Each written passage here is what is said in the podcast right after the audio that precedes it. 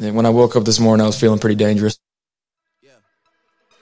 I need it. Metro Boomin want some more. Cause I got a really big team, and they need some really big rings. They need some really nice things. Better be coming with no strings. Better be coming with no strings. We need some really nice things. We need some really big rings. I got a really big team. Hello, everybody, and welcome to a week one review here on the Feeling Dangerous podcast. I'm your host, Tyler Johnson. Got the crew with us tonight. How you doing tonight, boys? I'm doing good. How you doing, Tyler? And when I woke up this morning, I was feeling pretty dangerous. You love Zach? I'm good, man.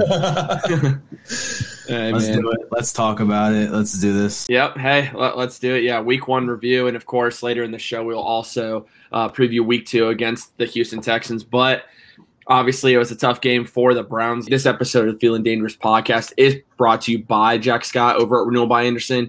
They have been Ohio's window and patio door experts for over 117 years. So be sure to call Jack Scott today at oh, 440 226 6224. That's oh, 440 226 6224 for your free consultation. Guys, the Browns fall short to Kansas City and Arrowhead 33 29. The Browns truly played one heck of a game. We were running away with it until about the second half. Coach Stefanski came out very aggressive, and it, it was really working. Of course, we know that you can't beat yourself in the NFL, and especially against Kansas City, there is pretty much no margin for error. Uh, in the NFL, there never is. There, there truly is very limited margin of error. Against Kansas City, there is no margin of error. So mistakes and turnovers lead to points on their end um, the majority of the time. So the biggest question, though, and he's destroyed. He destroyed us in the playoffs last year. He destroyed us again on Sunday. Why didn't we have an answer for Travis Kelce? Jack, I know I saw you on Twitter. You were you had your comments about Joe Woods. Mm-hmm. I want to give you a little minute here early on to speak your piece. Why didn't why didn't the Browns have an answer for Travis Kelce? The biggest issue and the reason why Travis Kelce was able to do what he did was because, in all honesty, the Browns defense never adjusted. They played the same soft zone all game. You heard Tony Romo literally say it all game. They're playing soft. They're playing soft. They're playing soft zone. And the thing I, I the reason why even since last year I've been saying that we should look into new uh, options at defensive coordinator is because Joe Woods has not been utilizing his talent that we got in this offseason to answer the threats that Kansas City poses. I'm not going to get into into the the whole 75 yard touchdown with with uh, Tyreek because that's a completely just rogue thing that happens sometimes, and it's it's of no you know the the, the scheme didn't matter. But when we are allowing them to constantly get five yard receptions on, on third and three, eight yard receptions yeah. on third and five, we have to do something to stop Travis Kelce. And they just didn't do anything. I mean, the dude had what, two touchdowns, 100 yep. yards? The, the, the guy was the best tight end in football yesterday. And I mean, obviously, he is the best tight end in football eh, as we know it right now. But there was almost no resistance. We were talking about how we at least need to contain him, and we didn't even do that. I don't understand it. We looked like we didn't even try to adjust. Like, where was JOK at? Tyler, I know we talked about this a lot last week. Where was JOK, and why wasn't he shadowing Travis Kelce majority of this game? I don't know the answer. I mean, he only played on 16.9% of the snaps on Sunday. And I Jeez. don't understand why that is. I don't know if maybe – that was just the game plan that was set up. Again, yeah, he's a rookie. Talk, the, the, yeah, the whole talk going into this week was, oh, he's going to start. He's going to make an instant impact on defense for us. You know, he won that position, that that battle, and we come out and Mack Wilson's out there getting his ankles broken. You know, no hate to Mack, but mm-hmm. dude, something's got to change. We need playmakers on defense, especially if we want to compete with a team like the Chiefs or even the Bills. I know the Bills had a, I believe it's a fluke game, but my goodness, man, it, something just looked off. Where it's just over the middle constantly. They, they, there was nothing really flashy until that big pass from Mahomes to Tyreek. That I think that was a fluke as well. Yeah. So yeah, I mean, and, and I'm right there with you, Jack. I, I will say about Joe Woods, I, I'm still giving him the benefit of the doubt. I was all over him last year. I was. I felt like we didn't have the personnel though at the time that he needed for his defense. Now that said, we have it this year. I need to see it this year. But mm-hmm. the thing that I'm backing up for Joe Woods right now, what Kansas City did to us on the defensive end, they do to every single team in the NFL. So Acceptable. the fact the fact that we at halftime, I mean, it, we only held them to tell, ten points. I thought that was truly incredible. I, I mean, great. Uh, and so, and, like, and I'll give him his props. I'll give him his props that, that he Mhm. did really good in the first half. That that we really did a good job of you know slowing them down, limiting them to you know ten points, getting making it so they couldn't uh, you know convert in the red zone, and that's great and that's awesome. The problem is is that when that scheme no longer works, and we even talked about it uh, last week before before the game, where we were saying, yeah, I think the defense is going to come out strong in the first half, but Patrick Mahomes and Andy Reid are going to adjust. And really, what matters is how are you going to react to that adjustment? And Mhm. really, the weird thing is, is that he didn't. He just kept Mhm. running the same plays. And again, to your to what you were saying, yeah, last year we could give him a pass because we just didn't have the personnel. We had employee 23 out there guarding the guarding the deep ball. So I mean, really, we- we could just say it's a complete wash. But now we have defensive talent. I know we lost Ronnie Harrison, and I know that you know that that really sucked, and that really kind of probably damaged a lot of the game planning. But still, like there there just weren't a lot of changes or adjustments that they made to try to limit Travis Kelce, to try to limit some of these passes that Mahomes was getting off. I mean, heck, we weren't even really doing a lot of interesting things with blitzing or anything. We were just kind of rushing forward and then hoping that they made a mistake. Which does Patrick Mahomes ever really make a mistake if you give him time? no, Mhm. no. I mean, No. And, and that's why I mean he is truly the best quarterback in the NFL. I think. I, I mean him and Tom Brady. I, I think we can both we can all probably agree on that. And and yeah, and that's the thing about Kansas City. You know they're going to go and make those adjustments. I'm I'm still gonna give again. It's week one, and you have all these guys, these new faces on defense: John Johnson the third, Takk McKinley, Malik McDowell, J- Jadeveon Clowney, Anthony Walker. I mean, you have a ton of new pieces on this defense. Troy Hill as well, who um, looked pretty decent yesterday too, make, coming up making some key tackles. You have a lot of new pieces on this defense, and you have to remember a lot of these guys weren't playing in the preseason or really haven't played a lot together in general. and so it's going to take maybe a week or two, maybe a couple weeks, maybe even a quarter of the season for them to gel. We want to happen as soon as possible, but that's the thing too. I mean, the, like you have a bunch of new players that are coming into this defense. I agree with you though. I, I'm very there's a hot seat on Joe Woods for me. He's got to show me something midway through the season that this defense has improved, or else I agree with you. I I would look to make a change in that in that department. But I think at least for right now, we need to at least give him the benefit of the doubt. A lot of new guys coming in, playing Kansas City week one. Let's see how Texans go. Let's see how the Bears go. Let's see how some of these other games go. But I'm with you though. Like Yeah, yeah, yeah. I'll, I'll give him the benefit of the doubt just Yeah. because we were going up against the Chiefs, because this is a new defense. But if these are trends that we see, that we continue to see from last year, and really we could almost consider them bad habits because Mhm, that's what yeah. they could kind of develop into, that's when we really need to start discussing whether or not Joe Woods is going to be our defensive coordinator moving forward. But I will give him credit that he at least got us the ball back at the end of the game. Yeah, Yeah, and that's that's another thing. You cannot turn over the ball, like Tyler mentioned earlier. Like you cannot turn over the ball. Nick Chubb, rare, rare fumble.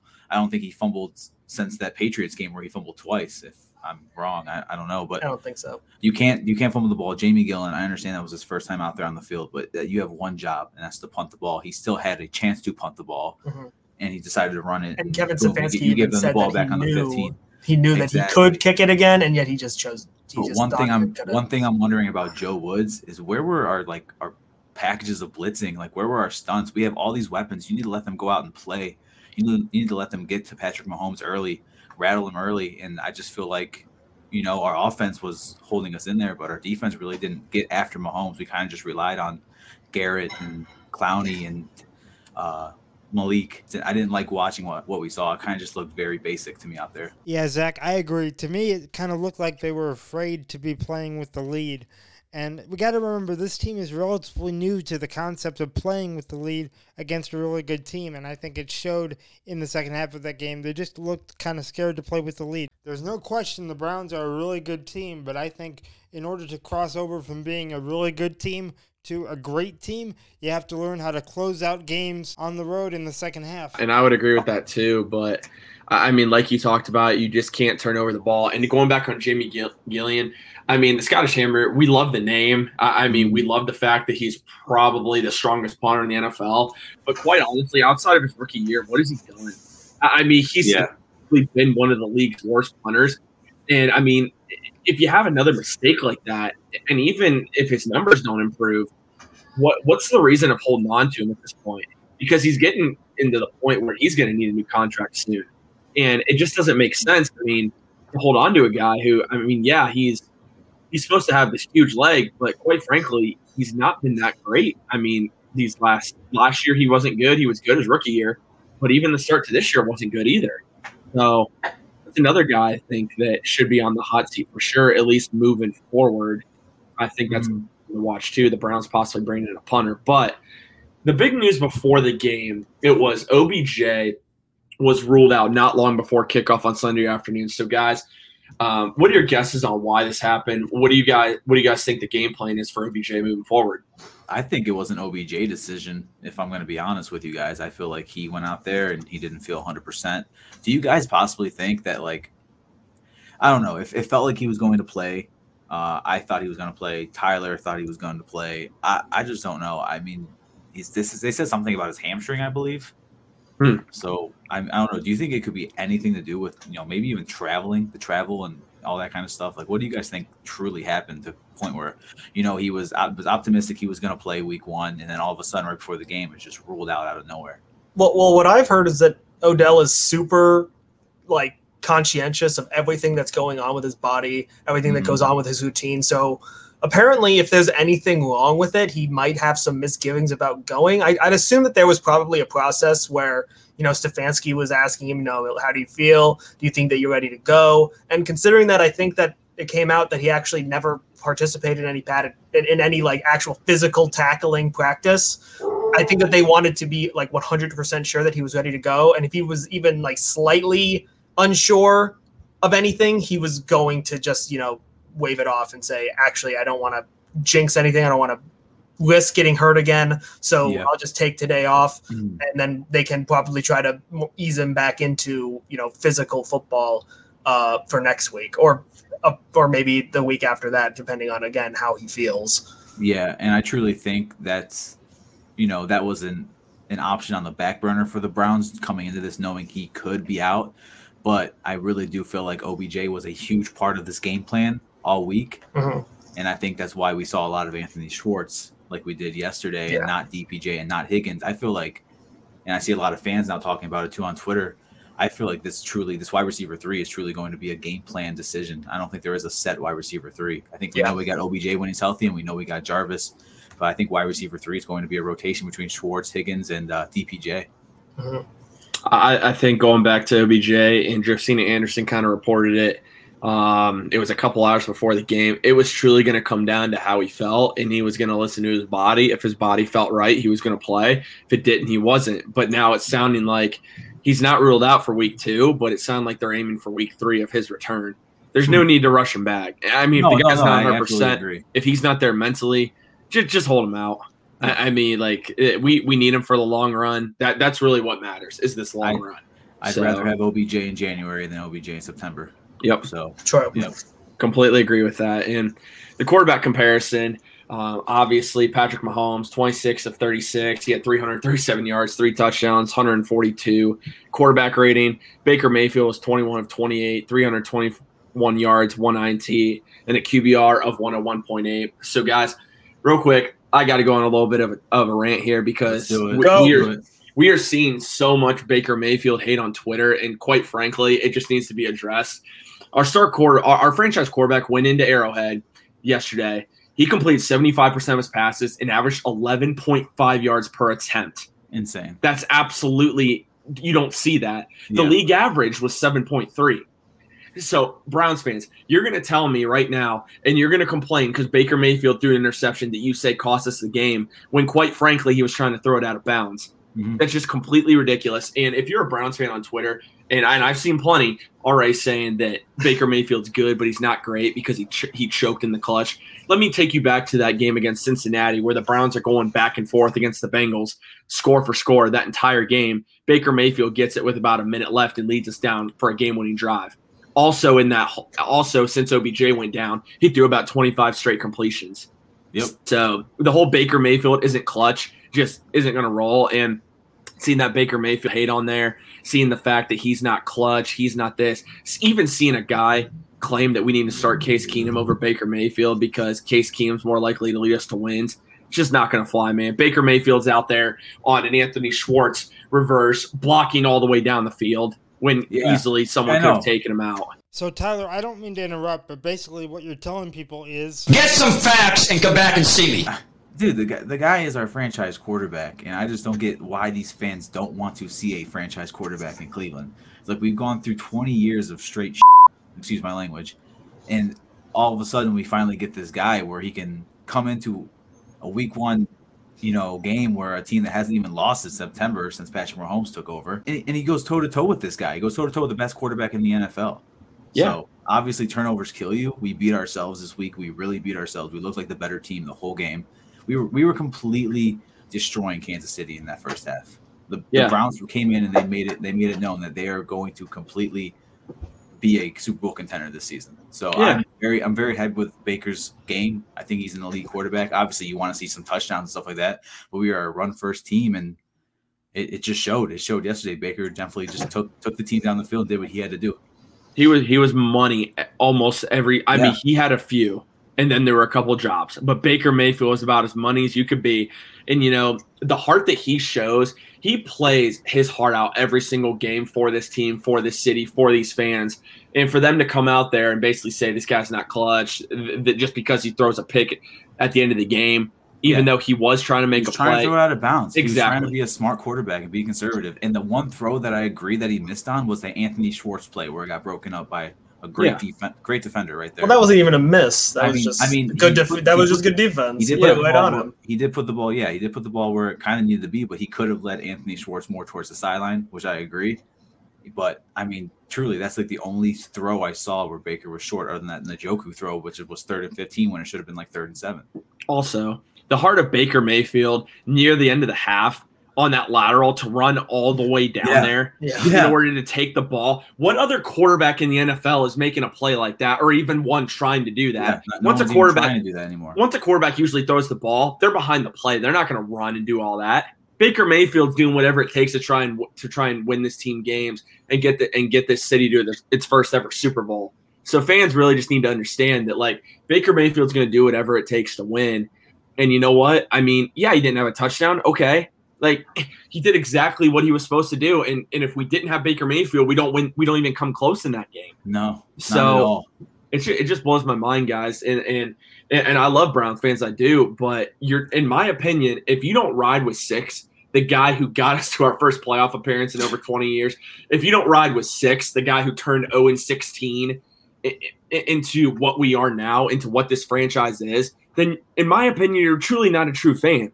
Yeah, You're just going to hate on the guy and find every little thing to bother you about it instead of really just enjoying this team and and enjoying this environment that we finally have. We have a winning franchise here and we need to be enjoying it, not trying to not trying to just slam the guy because he threw a pick at the end of the game. And when I woke up this morning, I was feeling pretty dangerous. And I mean, get really, I. I think it's hilarious just how everyone forgets.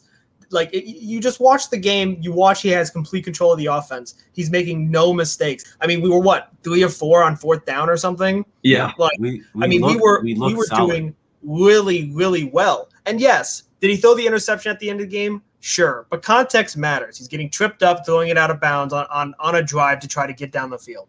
I mean, we can all try to say, well, it's still an interception. That's fine. But if we're trying to say that that negates the entire rest of the game where he was honestly elite, I mean, he Oh, played yeah, better than out. probably Josh Allen and probably Aaron Rodgers, Yeah. who both had stinker games. I mean, are we really going to hold this against him and say that, well, he had this this one bad play throughout an entire, you know, four quarters of, of, of football?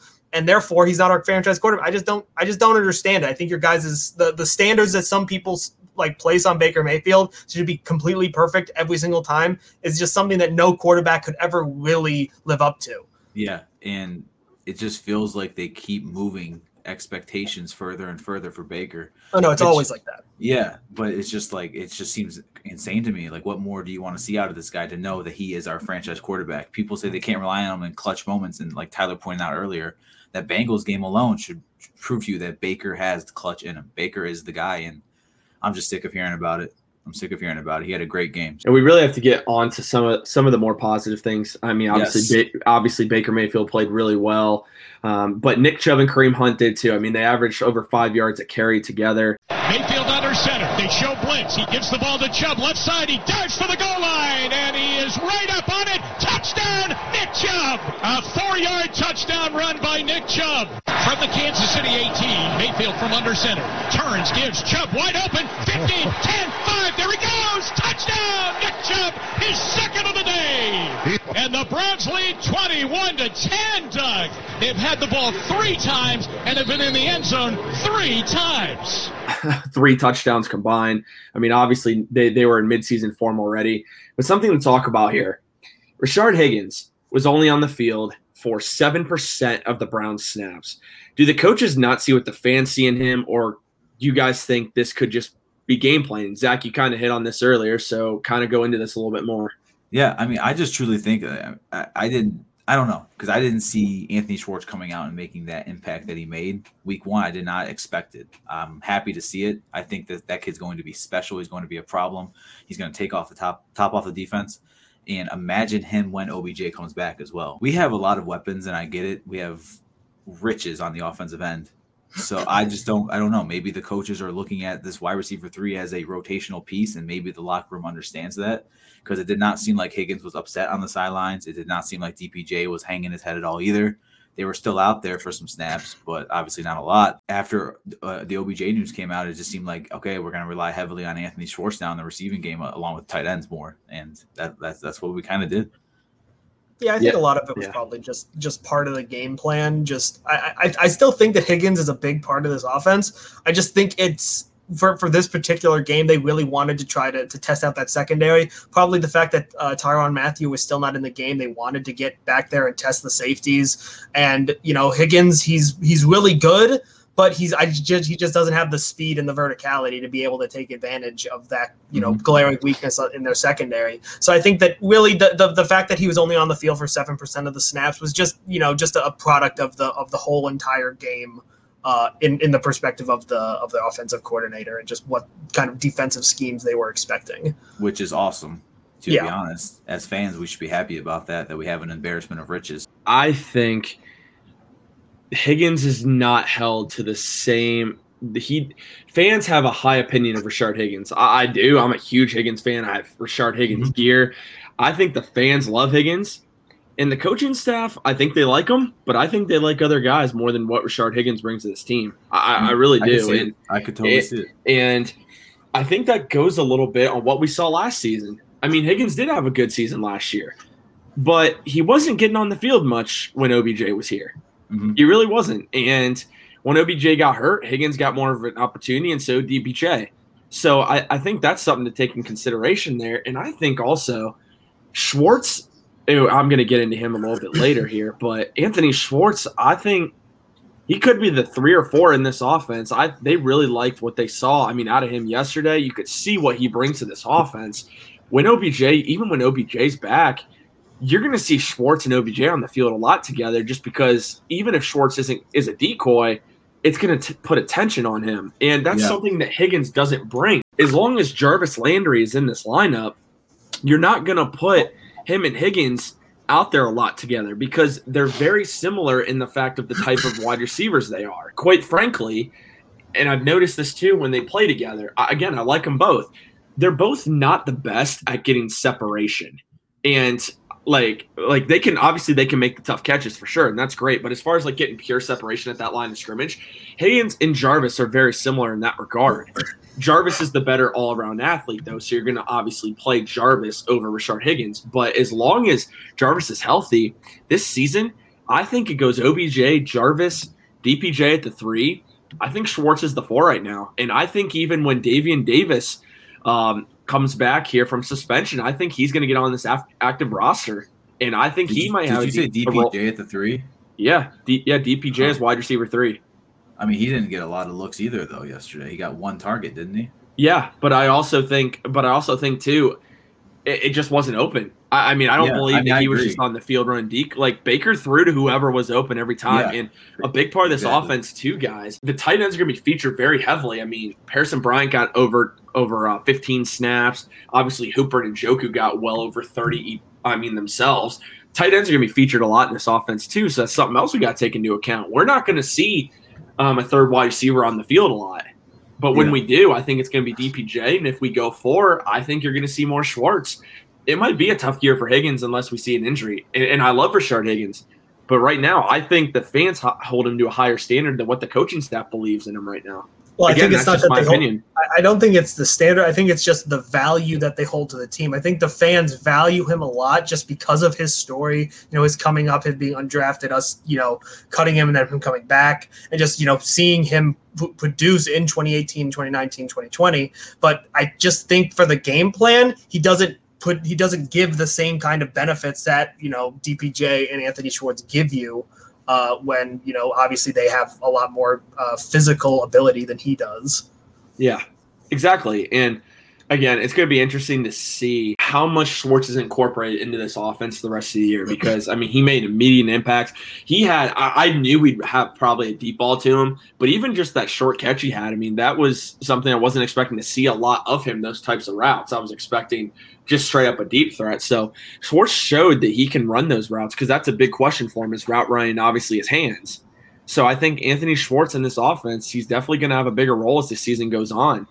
Um, and so, one of the things too that I thought that was kind of interesting yesterday, uh, of course, is Nick Chubb only got about 15 rushes. Obviously, he looked really good, but do you think got it was smart to limit him workload wise, or should we have utilized the run a little bit more? I don't even think that they were limiting him. It just seemed, it, honestly, they kind of used the run when they needed to use the run, and it worked. And I mean, we only had how many offensive possessions? Like six. I And think six or seven. Yeah, yeah, and I mean, really, he the the simple fact is, is that the guy was electric. I mean, he every run he had seemed to break off for like six, seven, eight yards. And I mean, you know, you had him going in there and getting those 15 rushes. You had I don't know how many rushes Kareem had, but I mean, the fact that they were able to score two touchdowns on 15 rushes, one of them like an 18 yard run, like into wide open territory. I mean, they just ran him whenever they needed to. They didn't, you know, try to push it too hard. I don't think they even needed to to focus more on the run. Um, I think that that that this was just you know a part of the game. Just that's just how the game developed, and you know the, the, they weren't even really trying to limit him. It almost seemed like they were just playing their normal game plan. And then once the once KC got the lead, they had to start passing. The thing, I don't think they are really limit, limiting him much at all. I mean, obviously, you still have Kareem Hunt there. You need to get him touches as well because, again, that duo, you got to keep interchanging them because they're just so effective together. But something to keep into perspective here Nick Chubb only had over 20 carries twice last year. That was against Cincinnati, he had 22 carries, and against Philadelphia, he had 20 carries. Mhm. So just keep that in perspective, too. I mean, Nick, it's rare Nick Chubb gets over I, I, I don't. It's rare that he even has 25 carries in a game. So I don't think necessarily they were limiting him. I think that was just part of the game plan to get Kareem Hunt touches as well. What do you think, Zach? Yeah, I mean, honestly, yeah, that, that's true. I, I didn't look at you know look at it that way. To be honest with you, I I'm just used to you know us being a run dominant team. But I mean, it, it depends on the game plan and how the cards fall to you. And like Jack said, we didn't have a crazy amount of offensive possessions, and I feel like Chubb was utilized when we needed him to, and he of course made an impact. So I'm, I'm Yeah. not like upset about it or anything. I just truly think that you know maybe we could have even controlled the game and the clock of you know the whole game clock more if we ran the ball just a few more times. I mean, we let's see. We ran it, I believe. We ran it about 20, 25 mm, about Yeah. yeah. i'd say i think it looks like about 25 times total Mhm. but and, and, i mean hunt only had six of those carries schwartz had one jarvis had two baker had one and, and jamie gillan technically had a carry but Yeah, um but I mean, I mean, if you look at it, Baker only threw the ball 28 times too, so that shows, you know, we just didn't have the ball have- much Yeah, yeah, exactly. Yeah, and and of course, I, again, that's just going to be the game plan all year. And I even think too. Of course, we are. I wouldn't necessarily say we're a run like because people are saying we're a run first offense. I think we're whatever the game plan is for that week because Baker can Mhm. throw forty times if he needs to. Uh, Chunt and Hunt can uh, hub and Hunt and Ah. Chubb. Wow. That's the second week in a row. The, the best duo in the NFL for sure is Nick Nick Hunt. I mean Nick. Wow, Nick Chubb- Nick Nick Chubb and Kareem Hunt. I think we can- Hunt and Chubb can run it a combined 40 times if you have to. Like there's just a bunch of different ways that this offense can beat you. And I think yesterday was just an example. We just didn't have the ball that much. But when we Yeah. did, I mean, it was obvious we were really effective. The one thing, though, that is still a little bit of, of a concern, though, and we saw it yesterday, is the defense gets Kansas City. It's a little bit of a concern. I was encouraged, but for you guys, who stood out to you and who looked like they need to take who they who they need to take a seat on the bench? Well, for me, I mean, Greg Newsome actually played incredibly well for a rookie. I mean, he we, we kind of talked about it about how he's going to have an easier matchup just because he's not going to have to guard uh, Tyreek Hill. But I mean, he really came out and did really good. Obviously, we're going to talk about him a little bit later, but uh, I mean, he he really impressed. And I mean, if we're talking about who who looks like they need to take a seat, I mean, Ronnie Harrison ended up did taking a seat, but uh, I mean, I look, I don't want to give him a hard time for this, but I'm gonna do it right now just because, and that's Mack. Mack Mack Wilson really had a really a couple of bad plays this game that just made you kind of scratch your head. I mean, he had that the where Patrick Mahomes was just walking around in the red zone and he just walked into the end zone. Yeah. I mean, he drew, he he did like a freaking Steph Curry shoulder shimmy and, and Mack fell over. I mean, it's just weird and the tackling uh, is still inconsistent. Heck, even on the Ronnie Harrison play, if, if Mack had just made the tackle on uh, Clyde Edwards-Hilaire four yards earlier down the field, Ronnie wouldn't have even been in that area to get you know penalized in the first place. I mean, Yeah. I, I just think that Mack needs to become more consistent as a at, at breaking down at making those tackles, and really that's the only kind of big. Uh, you know, question mark I have on this defense right now because honestly, JOK just didn't have enough sna- uh, enough snaps. Yeah, and that's what I was gonna say is, you know, I don't think Patrick Mahomes is trying to walk into the end zone if JOK is in front of him. So I would I, agree with that. I- I think it's time. I think it's time to put JOK out there. completely I completely agree with you there, Zach. And for me, you know who stood out? Denzel Ward. I, I know Yes, that. I, I know that I shouldn't have to even say that. It should just be expected. That play he had on Ty- Tyreek Hill, you can say maybe he got there a second early, whatnot. That was an insane play to chase Tyreek Hill from one side of the field all the way to the other and break up that pass. Yep. Not to mention him coming up in the run, in the run game like he does. Denzel Ward is a top 10 cornerback in this league. And after that Marshon Lattimore contract extension that we'll get to later at the end in, in our um, NFL roundup, um, he's going to get paid. I mean, sooner rather than later. But Denzel Yeah. Ward for me really stood out. Also, I I can't talk enough about this guy, Malik McDowell. He started yesterday, his first NFL uh, start. Who would have thought? 80, 82.9 overall grade was what he received yesterday. That's the third highest defensive line grade in the league as of today. Yeah, he was fantastic. I mean, Yeah. he, you, I, and I and I saw it, and I was so excited to see it, guys. On that third down, if you guys caught it too, Malik McDowell was in the middle, Clowney was Yep. in the middle, McKinley, Garrett on one side, and they were getting pressure That Mahomes just is so good of of escaping. But Tyler, is that not the defensive line I proposed to you last week too?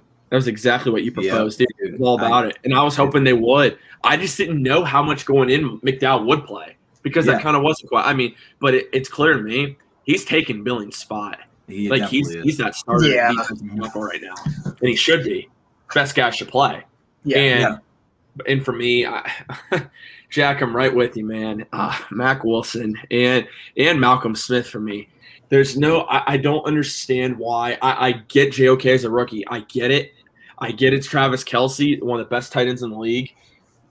I find it really hard to believe that Joe Woods went in that game and, and believed truly that Mack Wilson and Malcolm Smith gave him the best chance of slowing down Travis Kelce.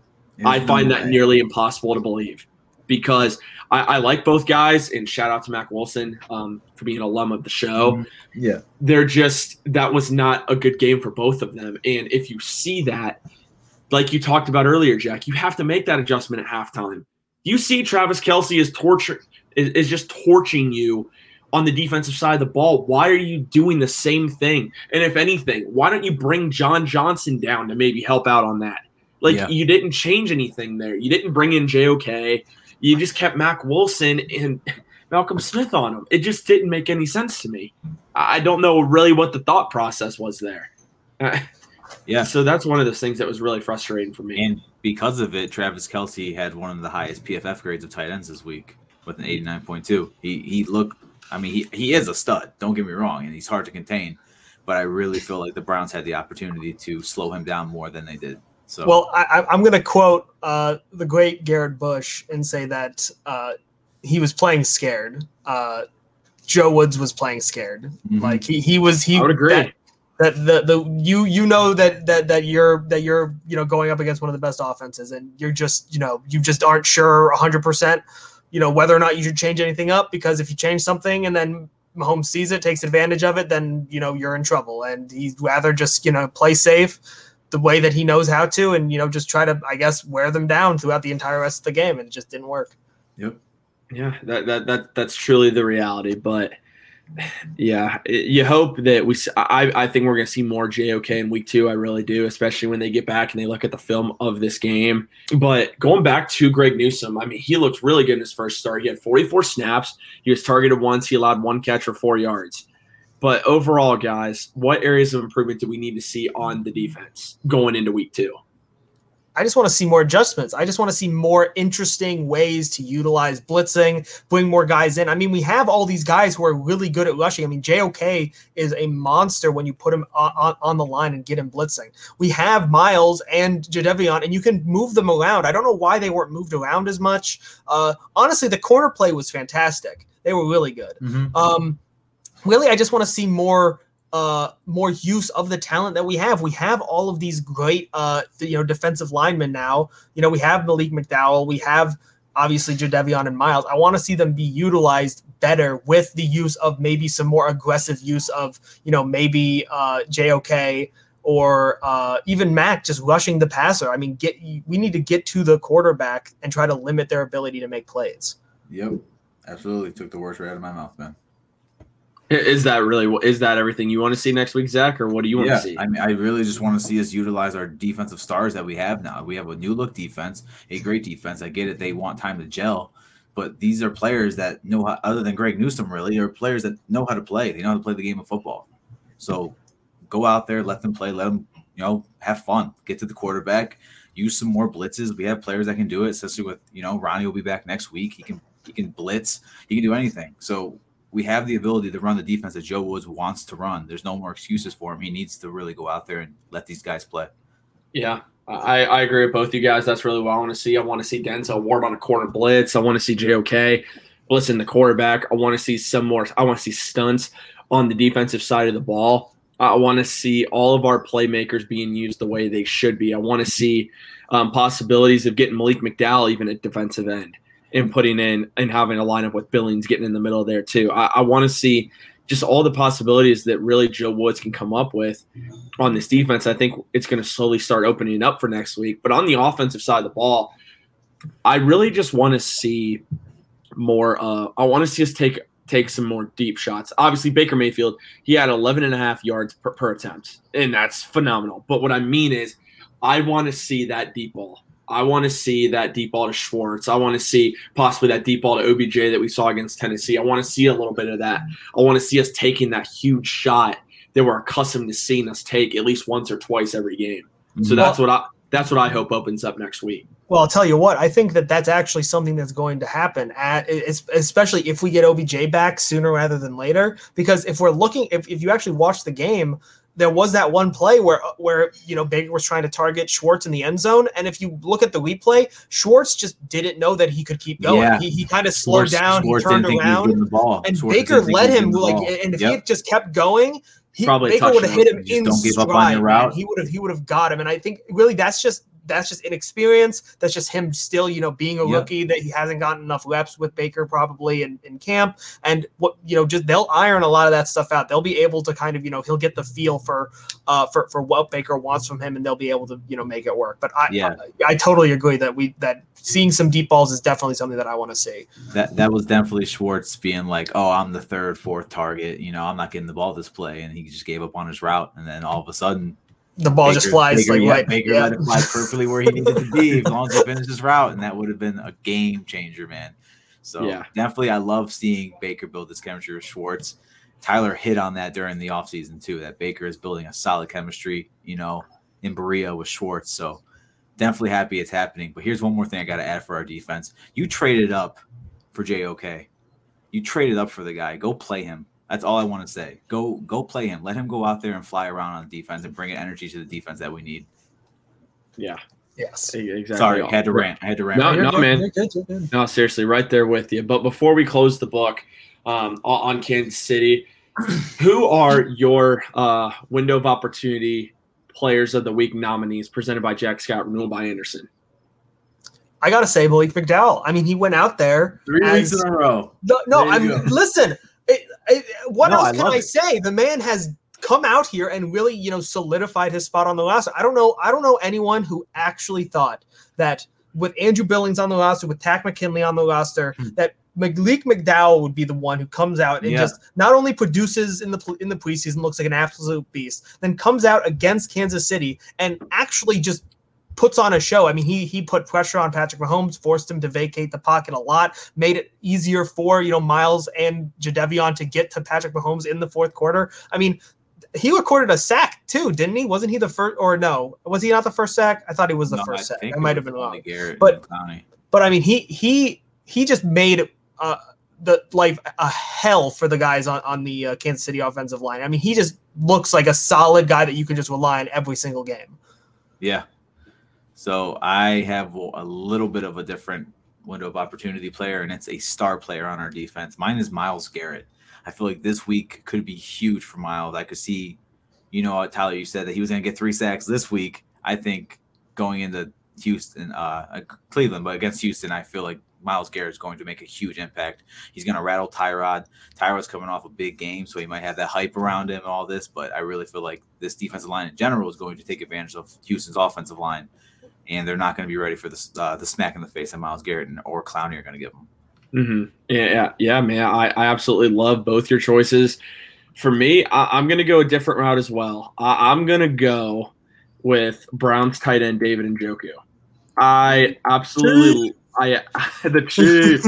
I absolutely loved what I saw out of David and Njoku yesterday, and he's a guy who we've been waiting to really just make an impact. Come in here. We've I've criticized him a lot over his career for his hands, for just being a guy who struggles catching the football. He caught every single pass that was thrown his way. He made a huge difference. He was our leading receiver yesterday. Three catches, 76 yards, 25 yards a catch. He can stretch the defense. He's got the speed. He's got the athleticism. He's 6'4, 247 pounds. This is the tight end one that I envisioned when we originally drafted him. And he's showing up. He's becoming that factor I knew he could be in this offense and a guy who I believe could be here long term as well. So for me, it's definitely David Njoku, and I think he's in for a big season this year. Mm-hmm. Mhm. Yeah. agree. He might even become the tight end one, honestly, from the production that he's showing. Yeah, I mean Hooper did not, you know, look bad. So I Hooper had some good receptions early Yeah. in the game. I mean, Harrison Bryant essentially at this point looks like he's just a blocker.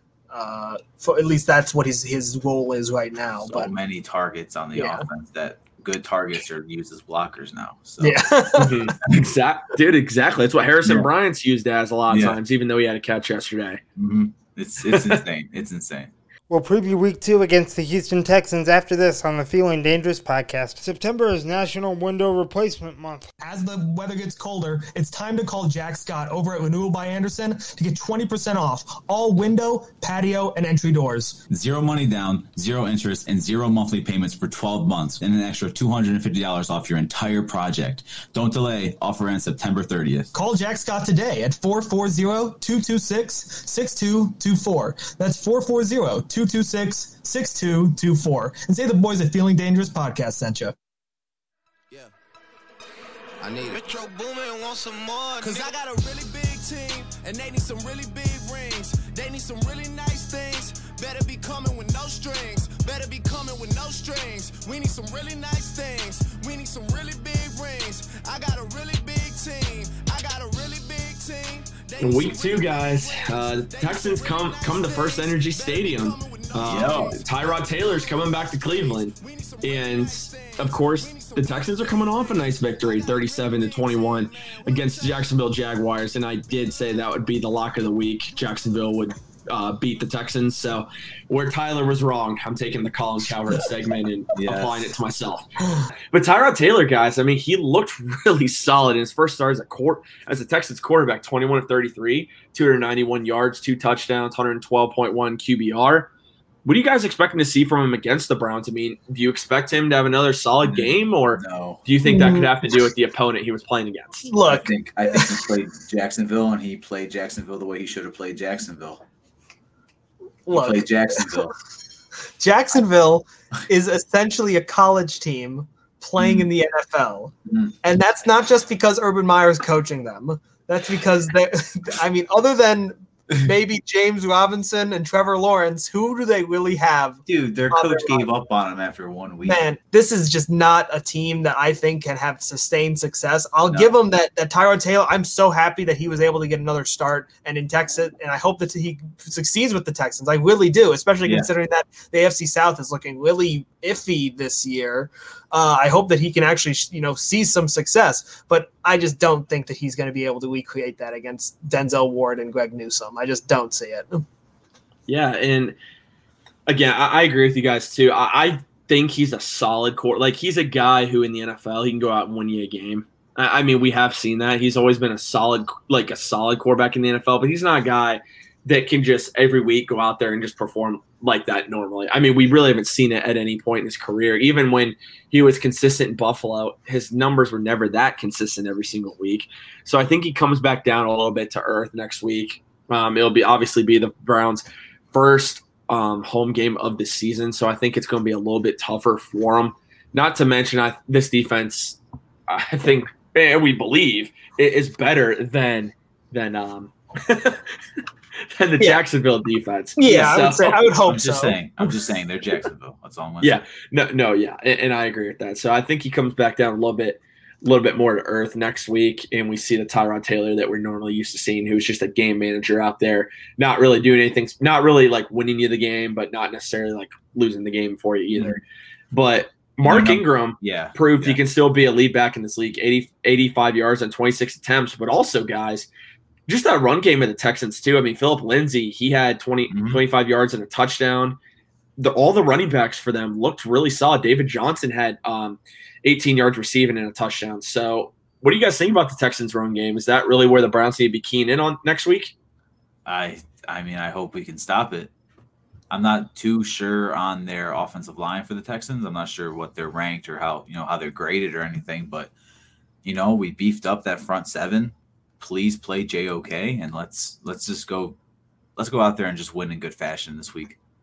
Yeah, I- mean, I'm not super concerned really with any of their backs in particular. Like we we like we were able to contain Clyde Edwards Hilaire to like what three yards per carry, something like that. Exactly. So and, and I mean that I think that obviously these I think you know Mark Ingram is still a, a great back. I think Phillip Lindsay's still a great back. David Johnson he's still okay. He's serviceable. But I really Yeah. I think just the fact that they have all those backs, they'll be able to kind of rotate them. I just hope that we really don't see any sort of you know if if the game goes long, we don't see any issues with um with just having our defense the defensive line out there taking these rushes all game, you know, and then having basically a, a three man rotation with fresh legs. So I think that our defense will be able to maintain them. I just hope that if the game goes really long, that just the fact that they have three like suitable backs won't, you know, maybe cause an issue for our defensive line.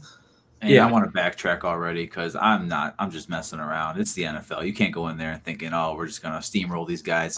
Tyrod Taylor is a seasoned vet at quarterback. Mark Ingram is a seasoned vet at running back. Brandin Cooks is a seasoned vet at wide receiver. They have targets. They're an NFL team. We cannot take them as a joke. I just truly think the Browns have all the capabilities to win games like this big. You know, Oh, absolutely. I really feel like as fans we can we can talk a little bit of cocky now. Like we we've been the punching bag for 20 years, so you know I just really feel like the Browns defense has all the talent too on the, in the world to stop. Uh, depending on game planning, let's see how Joe Woods you know attacks this week. But I really feel like we can stuff the run, and Ty, I don't think Tyrod can lead a team to a victory by himself though. I really don't. Yeah, and I, and I agree with you, Zach. I, I think too. What I want to see next week, I, I think with what you're talking about, Brandin Cooks. I mean, he's still cooking defenders. He had five catches, 132 yards uh, last week. He- He's still that deep threat guy. He's their number one receiver. I think you put you shadow Denzel Ward on him. You Mhm. can then get more guys closer to the line of scrimmage to contain that run game. And I think what you talked about. I mean, they are an NFL team. You can't take them lightly, but at the same time, this is a game you're expected to win. Yeah. So uh, us believing that, like thinking a blowout, that's how I that's how I believe we should be thinking. Yeah. And I believe too, Kevin Stefanski, every time you listen to him talk, it's always this week, this Mhm. team this week, Mhm. not looking ahead. This this is what we have to do this week. And I think he, he's going to obviously have these guys ready to go. And I know the Browns going to come off pissed off that we just lost in Kansas City. They're going to have the home crowd behind them. And I think this team's definitely going to bounce back um, from the loss against Kansas City this week. Obviously, we'll get into predictions here in a minute. But before we get into that, guys, this issue is still hanging over the Texans. It's Deshaun Watson. He's on the active roster still. He doesn't dress on game days. He doesn't practice with the team. He's still on the active roster, still has not been traded. They want five first round picks for him. What do you guys think happens with Deshaun Watson at the I- end of the day? I'm personally hearing that this is like a new trend the NFL is actually trying to start is don't suspend players, don't cut players until you get the final verdict on the situations at hand. So I I truly think that's all that the Texans are doing. I don't think they have any plan on playing Deshaun Watson until, you know, the inevitable, you know, what goes on with him. So I think it's going to be Tyrod. I don't know what's going to happen with Deshaun Watson, man. I, you know, I hope none of this is true. I want to see him come back out and play, but if he did it, he just, he just doesn't deserve to play. That's just my opinion on it. I, I mean, the real question is, is that even if he gets cleared to play, who's to say he's not going to get put on the on the exempt list? Who's to say that he's not going to, you know, be barred from even playing in the NFL? Obviously, we we almost never see that happen, if ever. And I mean, really, eh, will someone trade for him? Maybe if they get desperate enough, will the Dolph if the Dolphins get desperate enough, will they trade for him? Maybe. Will the Eagles? I mean, they the Eagles and the Dolphins, who were the biggest suitors, that both had pretty decent outings this week. Uh, I mean, really, I just don't see anybody giving up so much draft capital to trade for him for a guy that they don't even know is going to be playing in a year or two. And I just don't see him being cleared for play and for the Texans to actually, you know, put him out there. And I don't see Watson even wanting to play for them because he's already said he wants to be traded. I just don't even know. This is such a weird situation. I wouldn't be surprised if he never plays another down at the snap in the NFL, although, you know, people have done worse and have come back. But uh, I, I I just have no idea, man. This is a crazy situation, and Mhm. I, I just really want to see how it progresses throughout the year. Yeah, and that's that's my thought too. I mean, he's not going to play another game for the Texans. I think that's more than obvious at this point. But when, uh, even if he somehow is cleared, when will he actually play? That's the question. So why are you giving up multiple first round picks for a guy that you truly don't know when he might play again? The Yeah. league could still suspend him for a year. Like I, I, I, that's the thing, and I'm not saying that will happen, but that's another thing you got to take into consideration because the NFL just suspended Browns wide receiver Davion Davis for something stupid that occurred in 2019 that was later reduced to nothing. Mhm. So you have to wonder there what the NFL is going to do with Watson because they haven't acted yet. So even if he is cleared, the NFL will jump in at some point. They're not. Yeah. Watson's just not going to get off scot free here, regardless Absolutely not. but he's not practicing with the team. He's on the roster. He's not active. He's making a ton of money. So, what team is going to seriously trade for that contract for one?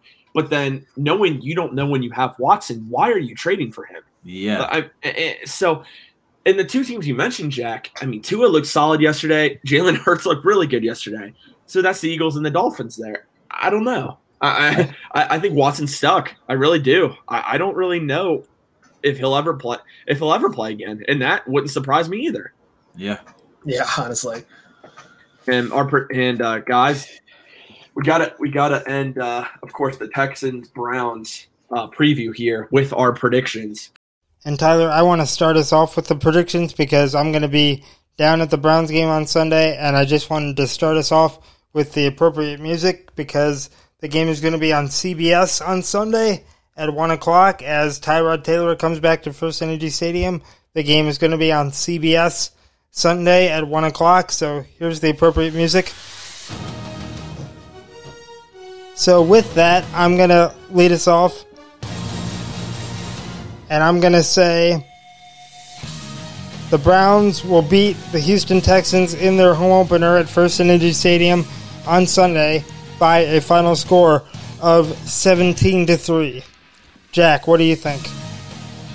So I think the Browns are going to come out swinging this game. I think that they're going to be, you know, they're going to feel like amped up from the crowd. They're going to feel amped up from you know the, how close they got to beating Kansas City last week. I think they're going to come out, score a bunch of touchdowns, really just control the game the entire time.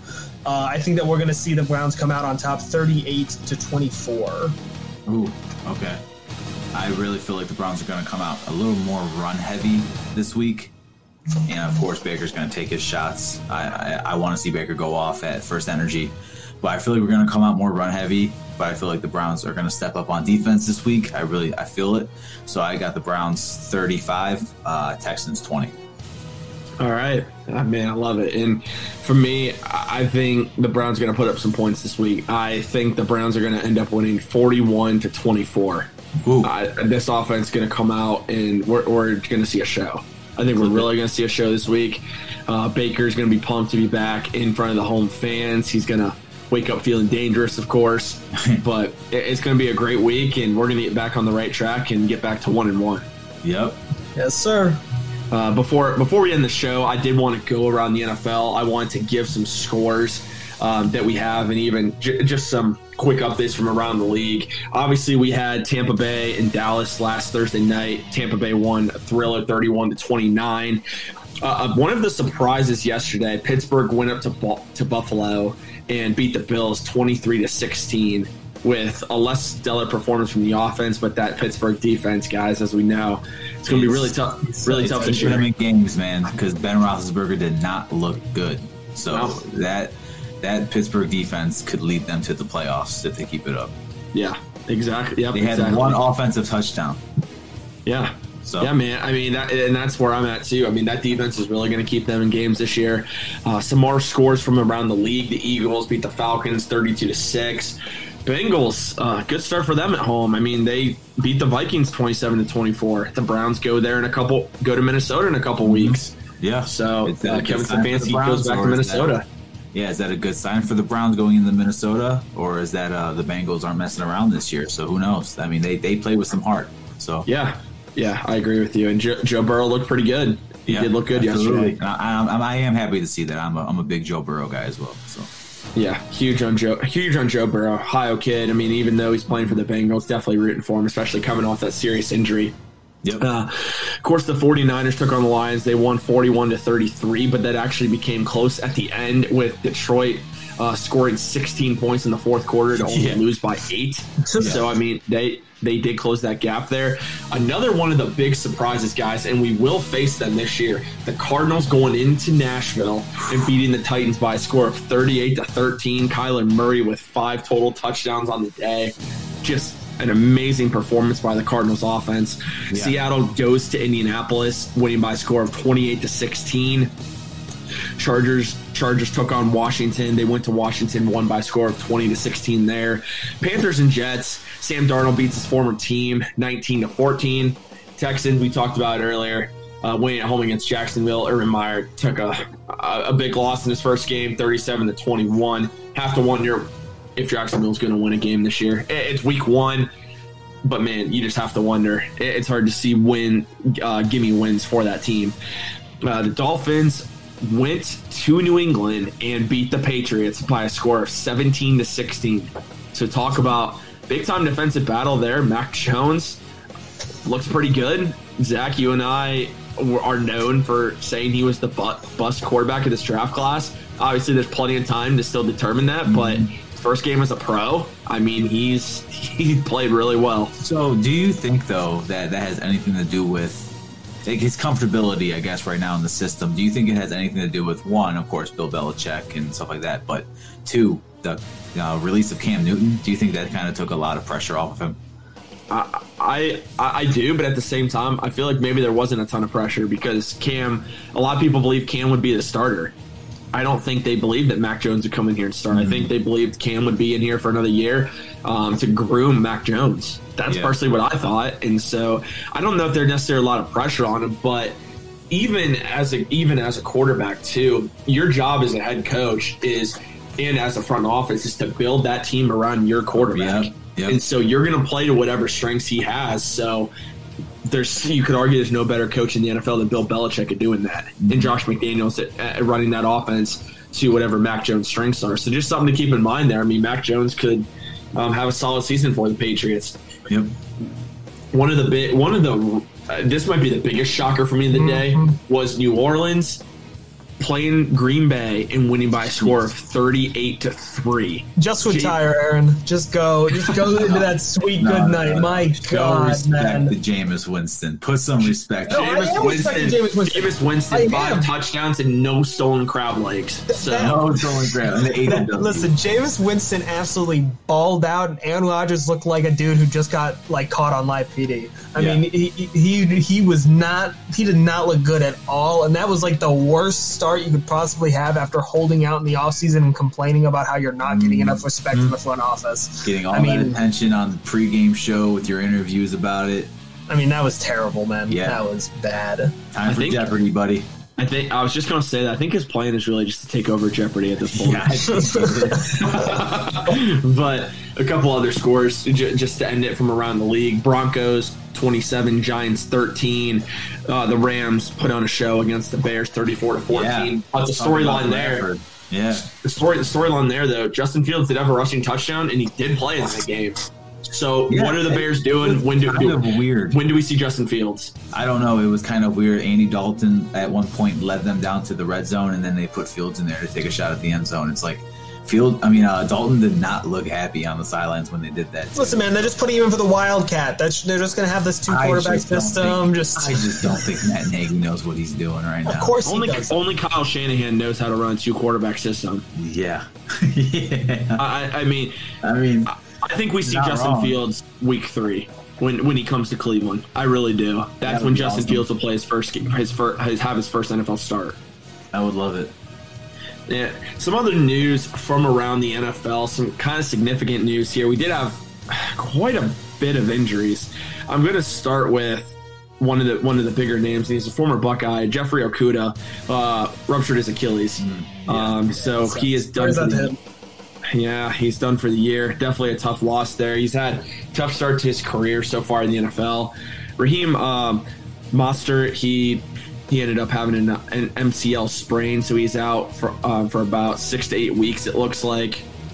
A couple Trey other one. Trey Sermon time in San Francisco. It seems like Uh, and, well, Elijah Mitchell over 100 Yeah. yards yesterday. true. Looks like he could be the guy. But on the Brown side of things, guys, that's really good news for us is Jedrick Wills is looking at a day to day Yeah, that's great. with his ankle injury. So that's really good news. Obviously, don't want to rush him back too soon. So just something to keep an eye on, though, is that's not a long term injury. So that's really good to hear.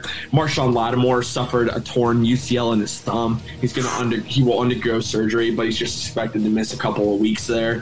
Hmm. And Jerry Jeudy for Yeah. the Broncos, he's going to be out about six weeks with an ankle with a high ankle sprain. That that's, looked that's a, a bigger injury. Yeah. that looked really bad. I I mean, if, if you, I don't know if you guys saw that. That Yeah, actually I looked thought, really bad. I thought he broke it for sure. I'm ha- I'm happy it was just a high ankle sprain, but I mean even that can take time to come back from, especially at his position. I feel I feel very bad for him. yeah, and some, and, one of the free agent signings too, just to get to. Obviously, the Ravens have been decimated by injuries, losing Gus Edwards and Justice Justice Hill and and J.K. Dobbins. Uh, all the season-ending injuries at the at the uh, running back position. They have signed Latavius Murray on a one-year, two million dollar contract. He's immediately on the 53-man roster for tonight. They also have added La- running backs Le'Veon Bell and Devonta Freeman to the practice squad. So the Ravens are trying to at least make do with the situation they've been giving at running back. Um, but before but before we round out the NFL roundup here, a big contract, and this will have implications for Browns quarterback Denzel Ward. Marshon Lattimore, Saints quarterback, agreed to a five-year, ninety-six point six million dollar contract extension that could be worth up to 100 million with 68.3 million guaranteed. It includes the largest full guarantee signing for any cornerback in NFL history. So we now have a new highest-paid corner in the NFL. So something to monitor there because yeah, that's the question. Yeah. That really is the question. Denzel Ward will Denzel Ward get that kind of contract, or will, or will AB work some more magic? So We'll see, man. We'll see. I mean, he'll ask for it. You know he'll ask signing, for it. Yeah, yeah, such So- exactly, and we we've heard that before. That that's what he's going to ask for is the top price. Obviously, be stupid not to. Yeah. So Yeah, no doubt about that. Can't wait to see what happens with Denzel. And how Andrew Berry will address that situation. But that was around the NFL. And be sure to listen to the podcast on Spotify and Apple Podcasts. Uh, give us that five star review again. Appreciate everyone that tunes into the show every single week, especially now that we're in season. We look forward to providing you with great analysis of the games and even previewing every matchup for you as we go. Be sure to also be following us on the social media pages Instagram, Facebook, and Twitter at FD Podcast CLE. And of course, remember the show is just presented by Jack Scott, renewal by Andersen. If you need the best in replacement windows, be sure to give Jack a call today. They have been Ohio's replacement window ex- experts for over 117 years. Give Jack a call for a free consultation at 440 226 6224. That's 440 226 6224. We're the Feeling Dangerous podcast, and we will talk to you all soon. Thank you very much for tuning in. All Cleveland Browns highlights that appeared in the preceding episode appeared courtesy of the University Hospital's Cleveland Browns Radio Network. When I woke up this morning, I was feeling pretty dangerous.